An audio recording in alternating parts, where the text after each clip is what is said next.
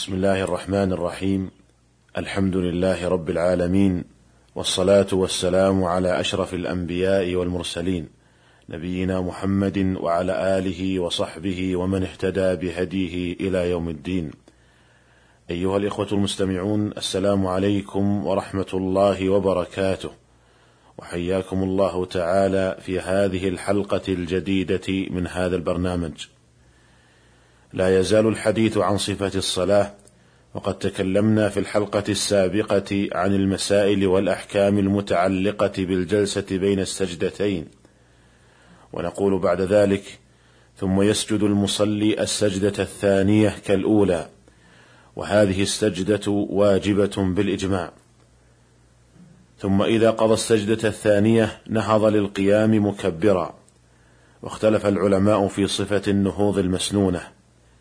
هل ينهض على صدور قدميه معتمدا على ركبتيه ولا يعتمد على الأرض أو أنه يعتمد بيديه على الأرض في النهوض؟ قولان للعلماء. وقد ورد في ذلك حديث أبي هريرة رضي الله عنه أن النبي صلى الله عليه وسلم كان ينهض على صدور قدميه. قال الحافظ ابن حجر رحمه الله رواه سعيد بن منصور بسند ضعيف. وورد أيضا حديث وائل بن حجر رضي الله عنه قال رأيت رسول الله صلى الله عليه وسلم إذا نهض رفع يديه قبل ركبتيه. أخرجه أبو داود والترمذي والنسائي وابن ماجه وإسناده ضعيف كذلك. وقد بوب البخاري رحمه الله في صحيحه لهذه المسألة فقال باب كيف يعتمد على الأرض إذا قام من الركعة. ثم ساق بسنده عن مالك بن الحويرث رضي الله عنه في صفة صلاة النبي صلى الله عليه وسلم قال: وإذا رفع رأسه عن السجدة الثانية جلس واعتمد على الأرض ثم قام. أيها الإخوة المستمعون، وبالنظر إلى ما ورد في هذه المسألة من الأحاديث، نجد أن ما روي في الاعتماد على الركبتين والنهوض على صدور القدمين ضعيف من جهة الإسناد كما في حديث أبي هريرة وحديث وائل بن حجر وقد سبق القول بأنهما ضعيفان. وأما ما ورد في الاعتماد باليدين على الأرض عند النهوض فصحيح فهو في صحيح البخاري. وبهذا يتبين أن القول الراجح في هذه المسألة والله أعلم هو أن الأفضل للمصلي عند النهوض للركعة الثانية أن يعتمد بيديه على الأرض. وهذا هو مذهب مالك والشافعي رحمهما الله. قال البيهقي وروينا عن ابن عمر رضي الله عنه أنه كان يعتمد على يديه إذا نهض وكذلك كان يفعله الحسن وغير واحد من التابعين. أيها الإخوة المستمعون جاء في صحيح البخاري عن مالك بن الحويرث الليثي رضي الله عنه أنه رأى النبي صلى الله عليه وسلم يصلي فإذا كان في وتر من صلاته لم ينهض حتى يستوي قاعدا. وهذا القعود هو الذي يسمى جلسة الاستراحة وهي جلسة خفيفة يجلسها المصلي بعد الفراغ من السجدة الثانية من الركعة الأولى قبل النهوض إلى الركعة الثانية وكذلك بعد الفراغ من السجدة الثانية من الركعة الثالثة قبل النهوض إلى الركعة الرابعة أي أنه يجلسها قبل نهوضه للركعة الثانية وللركعة الرابعة. وقد اختلف العلماء فيها هل هي من سنن الصلاة فيستحب لكل أحد أن يفعلها أو أنها ليست من السنن. وللعلماء في ذلك ثلاثة أقوال. القول الأول أن جلسة الاستراحة سنة مطلقة وإليه ذهب الشافعي وهو رواية عن أحمد.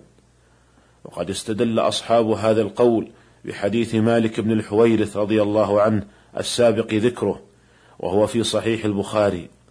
واستدلوا كذلك بحديث أبي حميد الساعدي رضي الله عنه في صفة صلاة النبي صلى الله عليه وسلم وجاء فيها ثم أهوى ساجدا ثم قال الله أكبر ثم ثنى رجله وقعد واعتدل حتى يرجع كل عظم في موضعه ثم نهض ثم صنع في الركعة الثانية مثل ذلك. أخرجه أبو داود والترمذي وابن ماجه بسند صحيح. والقول الثاني في المسألة أن جلسة الاستراحة ليست بسنة مطلقة. وإليه ذهب أكثر العلماء. وقد روي هذا القول عن عمر وعلي وابن عمر وابن مسعود وابن عباس رضي الله عنهم. وهو مذهب الحنفية والمالكية والصحيح من مذهب الحنابلة. قال ابن القيم رحمه الله في بيان وجهة هذا القول سائر من وصف صلاته صلى الله عليه وسلم لم يذكر هذه الجلسة وإنما ذكرت في حديث أبي حميد ومالك بن الحويرث. ولو كان هديه صلى الله عليه وسلم فعلها دائما لذكرها كل من وصف صلاته صلى الله عليه وسلم. ومجرد فعله صلى الله عليه وسلم لها لا يدل على أنها من سنن الصلاة إلا إذا علم أنها سنة يقتدى به فيها. وأما إذا قدر أنه فعلها للحاجة لم يدل على كونها سنة من سنن الصلاة. فهذا من تحقيق المناط في المسألة. القول الثالث التفصيل فإن كان المصلي محتاجا للجلوس لكبر سن أو مرض أو غيره فتكون هذه الجلسة سنة في حقه وإن كان ليس محتاجا إليها فلا تكون سنة. وهذا القول فيه جمع بين الأدلة فيحمل جلوس النبي صلى الله عليه وسلم هذه الجلسة على أنه كان محتاجا إليها. فإن مالك بن الحويرث أحد الواصفين لجلوس النبي صلى الله عليه وسلم هذه الجلسة إنما قدم في السنة التاسعة من الهجرة في آخر حياة النبي صلى الله عليه وسلم بعدما أسن وكان عليه الصلاة والسلام في آخر حياته يصلي الليل جالسا. كما جاء في صحيح مسلم عن عائشة رضي الله عنها قالت لما بدن رسول الله صلى الله عليه وسلم وثقل كان أكثر صلاته جالسا.